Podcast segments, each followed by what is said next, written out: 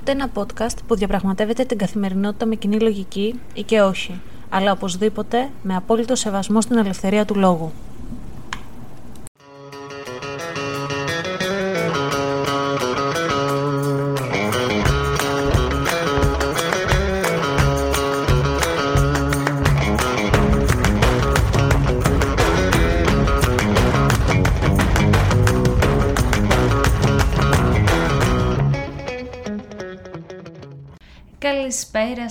Σας ή καλημέρα σας, γιατί δεν ξέρω τι ώρα ακούτε αυτό το podcast. Είμαι η Αναστασία και καλώς ήρθατε σε ένα ακόμα επεισόδιο του Common Sense Diary. Και η εβδομάδα που πέρασε είχε πολλά πράγματα, με έκανε ιδιαίτερα χαρούμενη και προβληματίστηκα κιόλας. Έχω να σας πω βασικά πάρα πολλά νέα πριν πάμε στο κεντρικό θέμα αυτού του επεισοδίου που είναι ο αναρχισμός. Για αρχή, θέλω και μέσα από αυτό το podcast να μιλήσω για το φίλο μου τον Αντώνη από τους επίκους έφηβους, τον οποίο Αντώνη και Λευτέρη δεν τους έχω γνώρισει ποτέ από κοντά. Αλλά τους θεωρώ ότι είναι φίλοι μου. Με τον Αντώνη και όλα μεγαλώσαμε κυριολεκτικά σε διπλανά χωριά και νομίζω ότι ήταν καρμικό να γνωριστούμε. Το λέγαμε και στο τηλέφωνο τη προάλλες. Τέλος πάντων, ο Αντώνης με παίρνει τηλέφωνο και μου λέει: Έλα ρε, ακούω το επεισόδιό σου στο Common Sense και κάτι έχει στον ήχο. Του λέω το ξέρω και πήρα και καινούριο μικρόφωνο. Ναι, μου λέει το άκουσα ότι πήρες καινούριο μικρόφωνο. Κάτι κάνεις εσύ. Σίγουρα κάτι κάνεις. Του λέω το ξέρω, αλλά δεν ξέρω τι κάνω. Το έστελα τέλος πάντων το ηχητικό. Το άκουσε, το επεξεργάζεται, θα μου το στείλει. Και θέλω να πω πόσο όμορφο είναι αυτό. Πώς δηλαδή από όλο αυτό που κάνουμε ερχόμαστε με άτομα κοντά τα οποία υπό άλλες συνθήκες δεν θα τα γνωρίζαμε ποτέ. Φανταστείτε ότι εγώ πλέον μένω στη Νέα Υόρκη, ο Αντώνης μένει στην Αθήνα και όμως ήρθαμε κοντά και με βοήθησε και έχουμε όλη αυτή τη σχέση και δεν, είναι, δεν το λέω επειδή με βοήθησε, αλλά θέλω να πω πόσο μαγικό είναι κάποιες φορές όταν τα social media και τα podcast κάνουν όλο αυτό, χτίζουν όλη αυτή τη σχέση και είμαι πάρα πολύ χαρούμενη. Ε, και τελικά το fun fact είναι ότι δεν έφταιγε το μικρόφωνο, εγώ έφταιγα, γιατί αντί να συνδέσω το μικρόφωνο στον υπολογιστή, το σύνδεσα κανονικά, αλλά δεν πήγα ποτέ στις ρυθμίσεις για να το συνδέσω και έγραφα από το μικρόφωνο του λάπτοπ. Μπράβο Αναστασία, καλά πήγε και αυτό όπως καταλάβατε. Ελπίζω τώρα να το έχω βρει και να έχει διορθωθεί κάπως και να είναι λίγο πιο νορμαλό ήχος, πιστεύω, cross figures. Ε, αλλά και πάλι έχω τον Αντώνη, ο οποίος ξέρω ότι θα με βοηθήσει. Και επίσης, άλλο fun fact, είναι ένας από τους καλύτερους sound engineer που νομίζω γνωρίζω. Και αν αυτό το κάνει έρασε τεχνικά, τι να πω, πολλά πολλά respect. Ξέρεις τώρα, Άντων, σου φτιάχνω, σου πλέκω το εγκόμιο. Το άλλο που έγινε αυτή τη βδομάδα είναι η, παρουσίαση βιβλίου του Θέμη του Ζανίδη, ένας ανθρώπου που είναι οικογένεια και μαζεύτηκε κόσμος και είχαμε ερωτήσεις, απαντήσεις και ήταν πάρα πολύ ωραίο το όλο σκηνικό. Ζήλεψα λίγο γιατί θυμήθηκα τη δική μου παρουσίαση βιβλίου και μου έδωσε έμπνευση. Ζήλεψα σε, με καλό τρόπο το λέω, σε πολλά εισαγωγικά. Μου έδωσε μάλλον την έμπνευση, αυτή η ζήλια σε εισαγωγικά, να πω ότι, ωραία, πρέπει Αναστασία να ξεκινήσεις να καθαρογράφεις το βιβλίο σου πάλι, να το εξελίξεις και να γράψεις και το δεύτερο βιβλίο και το ωραίο ήταν ε, και η συζήτηση που κάναμε μετά την παρουσίαση σχετικά με τα AI και πόσο το AI, το Artificial Intelligence, η τεχνητή νοημοσύνη, μπορεί να καταστρέψει τις τέχνες. Μια πολύ ωραία συζήτηση, την οποία, hm, τώρα που το σκέφτομαι, ίσως καλέσω το Θέμη, ο οποίος είναι έτερος podcaster, κάνει το The Big Picture, όπως σας έχω πει, ίσως καλέσω το Θέμη να κάνουμε μια συζήτηση περί αυτού. Α, το άλλο που με προβλημάτισε αυτή την εβδομάδα ήταν λίγο η συμπεριφορά της μικρής μου, της άλκης της, η οποία είναι στην Ελλάδα τώρα εδώ και δύο μήνες και τώρα τελευταία δεν μας μιλούσε στο τηλέφωνο. Δεν ήθελε καν να μας δει, γκρίνιαζε, φώναζε. Με τα πολλά λοιπόν, τώρα που καθάρισε και η ομιλία της και μιλάει σχεδόν ολοκληρωμένα, καταλάβαμε ότι επειδή είδε κάποια μπαλόνια στο σπίτι, νόμιζε ότι είχαμε πάρει άλλο παιδάκι και αυτήν την είχαμε αφήσει μόνη της στην Ελλάδα. Και είναι και λογικό να το σκεφτεί, γιατί λείπουμε δύο μήνες, πάμε για τους δυόμιση, μέχρι να τη δούμε. Και την καταλαβαίνω. Τώρα τι να σας πω, τα συναισθήματα που θα γυρίσουμε πίσω νιώθω λίγο σαν τη γάτα του Σρέντιγκερ. Αν μπορώ να το δώσω καλά. Είναι πολύ διτά τα συναισθήματα. Και χαίρομαι και δεν χαίρομαι ταυτόχρονα. Γίνεται δηλαδή του τρελού. Αλλά αρκετά με τα δικά μου. πρέπει να πάμε στο θέμα του σημερινού επεισοδίου που δεν είναι άλλο από τον αναρχισμό και τι είναι ο αναρχισμός και τώρα πάμε σε εκλογές 21 Μαΐου και δεν ξέρω πώς είδατε το debate, εγώ δεν πρόλαβα να το δω το debate των πολιτικών αρχηγών. Έχω μόνο να πω ότι η Ράνια Τζίμα λίγο που την είδα ήταν πολύ καλή και έτσι πρέπει να είναι όλοι οι δημοσιογράφοι. Επίσης, όταν εγώ λέω ότι πρεσβεύω τον αναρχισμό σε προσωπικό επίπεδο, ακούω διάφορα ωραία σχόλια με το καλύτερο, που το είπα και στο προηγούμενο επεισόδιο νομίζω, είναι αυτό ότι εσάς του αναρχικούς πρέπει να σας κλείσουν όλους σε ένα κοινόβιο για να μοιράζεστε τις ιδέες σας. Και λέω πόσο άνθρωπος και πόσοι άνθρωποι έχουν ε, μπερδευτεί με την έννοια του αναρχισμού, τι είναι και τι πρεσβεύει.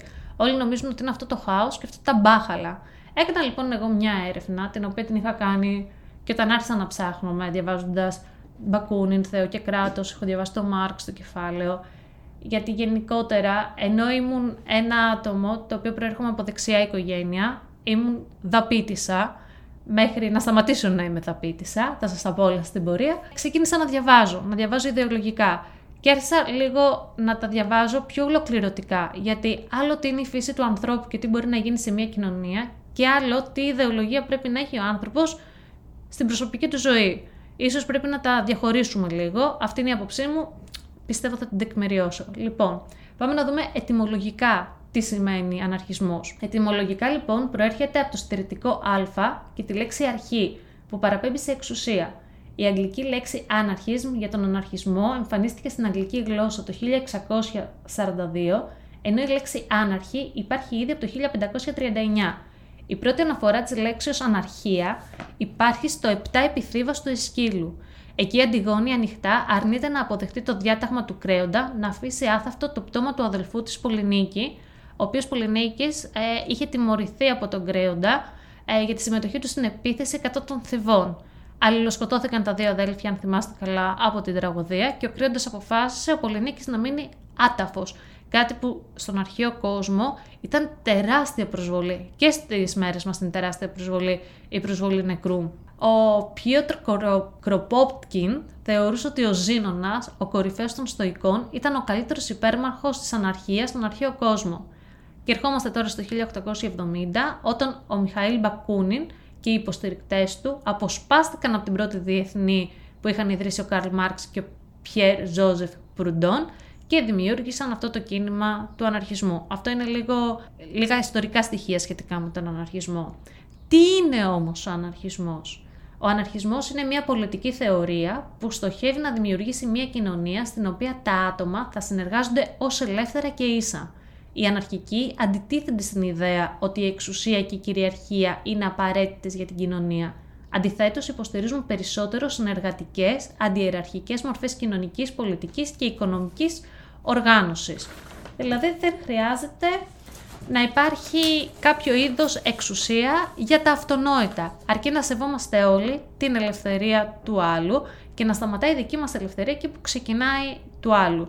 Γι' αυτό εγώ λέω τον αναρχισμό, τον ασπάζομαι και τις ιδέες του σε προσωπικό επίπεδο και εντελώς και απολύτως ρομαντικά. Ε, βέβαια, πρέπει να παραδεχτούμε ότι οι πιο διαστρεβλωμένες ιδέες στην πολιτική θεωρία είναι ο αναρχισμός και η αναρχία, καθώς έχουν συνδυαστεί με το χάος και υπάρχει η υπόνοια ή και ταύτιση ότι οι αναρχικοί επιθυμούν το κοινωνικό χάος και την επιστροφή στους νόμους της ζούγκλας, κάτι που φυσικά δεν ισχύει και όμως αυτό έχει περάσει στο κοινό, αυτό έχει περάσει στο common sense των ανθρώπων. Και όλα αυτά οφείλονται σε μια προπαγάνδα η οποία στηρίχτηκε στο γεγονός ότι στα τέλη του 19ου αιώνα ενέκριναν οι αναρχικοί βίαιους τύπους μεμονωμένου και ατομικού ακτιβισμού ως αντίβαρος στην καταπίεση της κοινωνίας από το κράτος, ώστε να επέλθει νωρίτερα η Επανάσταση.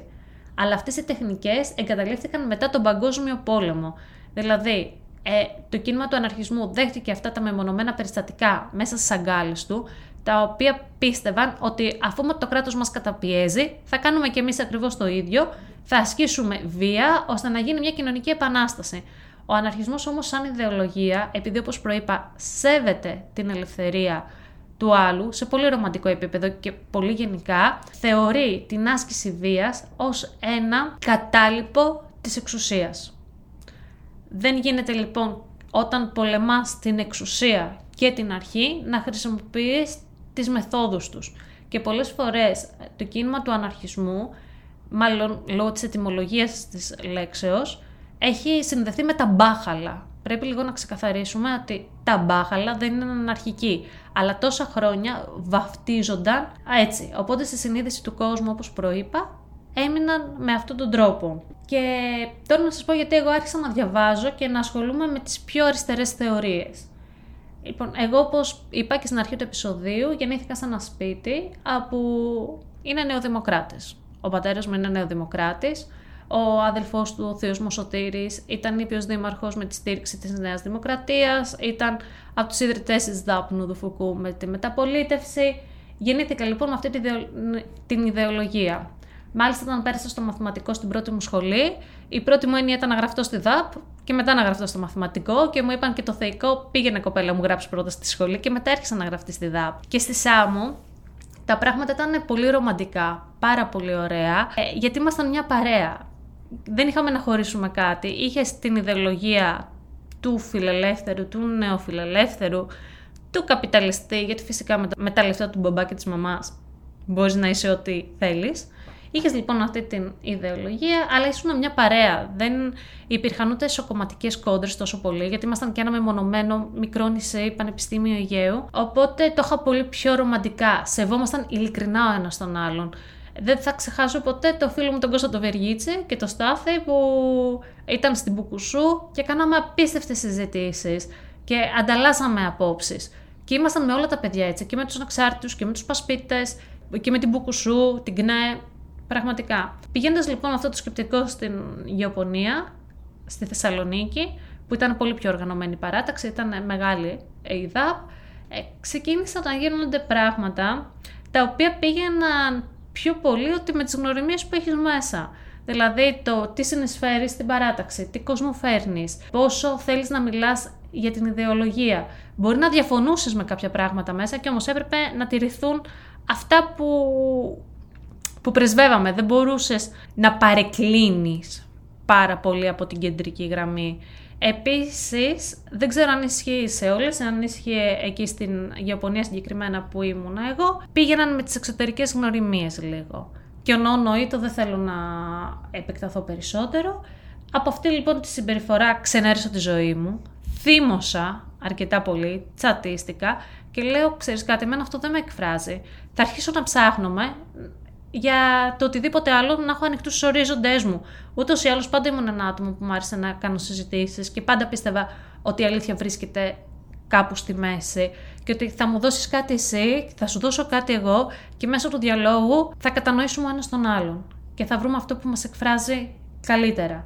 Όλα είναι δημοκρατία, όλα είναι διάλογος. Αυτό πρεσβεύω. Οπότε Μπήκα στη θεατρική μου ομάδα, άρχισα να διαβάζω περισσότερο, άρχισα να διαβάζω βιογραφίες, άρχισα να παρατηρώ καλύτερα τους ανθρώπους, καλύτερα την κοινωνία.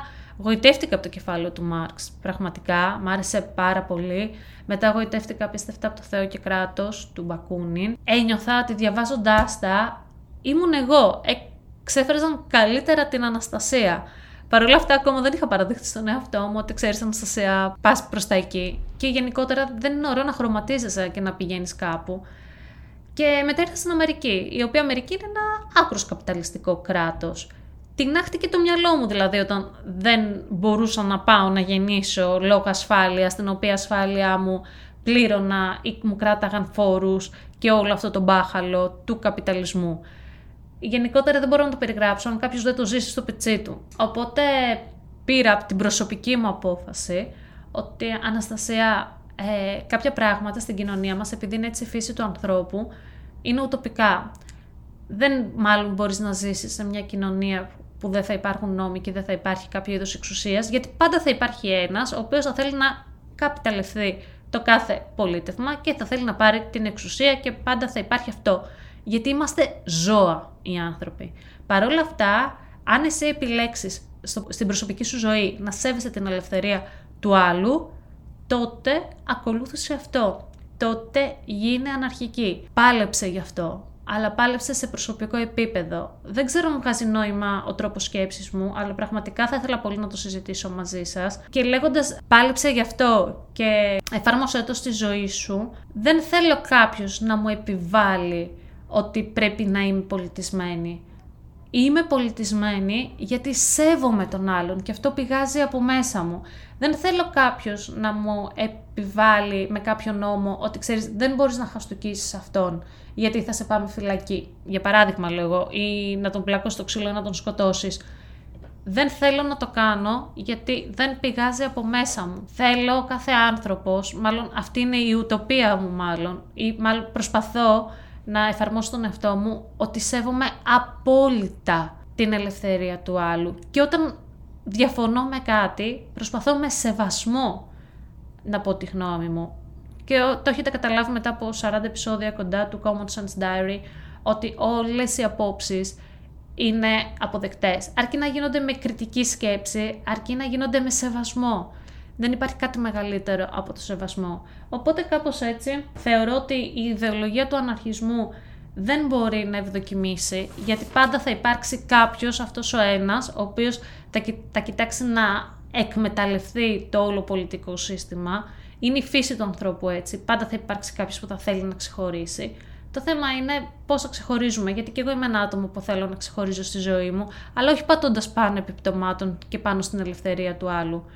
Και δεν νομίζω ότι θα αισθανθώ καλύτερα με το να προσβάλλω τον άλλον και να τον κάνω να πονέσει. Τώρα θα μου πεις χρειάζεται εξουσία για να μην κάνεις τον άλλον να πονέσει; Ε, ναι, αν πάρω εγώ ένα μαχαίρι και σε χαρακώσω, κάποιος άνθρωπος θα μπορούσε άνετα να το κάνει εάν δεν υπήρχαν οι νόμοι. Και δεν θυμάμαι τώρα, είδατε, με πάει η συζήτηση και το podcast από μόνο του, Μία καλλιτέχνης Ρωσίδα, αν βρω το όνομά της θα το γράψω, είχε κάνει ένα πείραμα, παύλα έκθεμα καλλιτεχνικό, στο οποίο διέθετε το σώμα της και είχε και 32 αντικείμενα νομίζω, που με αυτά τα αντικείμενα μπορούσαν οι άνθρωποι να τις κάνουν ό,τι θέλουν. Υπήρχε ε, όπλο, υπήρχε ένα τριαντάφυλλο, υπήρχε βέργα, υπήρχαν πάρα πολλά. Στην αρχή λοιπόν ο κόσμος ήταν διστακτικός και μπορεί απλά να τη χάιδευε, μπορεί απλά να με το τριαντάφυλλο να της πήραζε τα μαλλιά, αλλά σιγά σιγά όσο περνούσε η ώρα, ο κόσμος γινόταν όλο και πιο βίαιος απέναντί της από τη στιγμή που αυτή δεν αντιδρούσε καθόλου.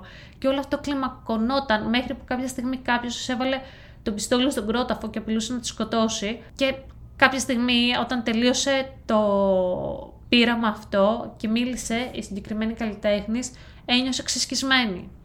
Αλλά το όλο θέμα είναι να σκεφτούμε λίγο την ανθρώπινη φύση που μπορούσε να κάνει σε έναν άνθρωπο το οτιδήποτε ήθελε γιατί δεν θα τον περιόριζε κάποιος νόμος και έκανε ό,τι ήθελε. Άρα γι' αυτό λέω ότι είναι λίγο τοπικό αυτό που, θέλ, που λέω για τον αναρχισμό, είναι λίγο τοπικός ο αναρχισμός και καλό είναι να το σκεφτούμε σε προσωπικό επίπεδο. Δηλαδή, ας είμαστε από αυτούς που δεν της έκαναν τίποτα ή απλά της χάιδεψαν τα μαλλιά ή την έκαναν να αισθανθεί όμορφα. Δεν θέλω να σας κουράσω πάρα πολύ με το σημερινό επεισόδιο. Περιμένω εννοείται τις απόψεις σας σχετικά με τις ιδεολογίες, σχετικά με όλα αυτά. Είμαι πολύ περίεργη να δω το feedback που θα πάρω. Ήμουν η Αναστασία. Αυτό ήταν ένα ακόμα επεισόδιο του Common Sense Diary.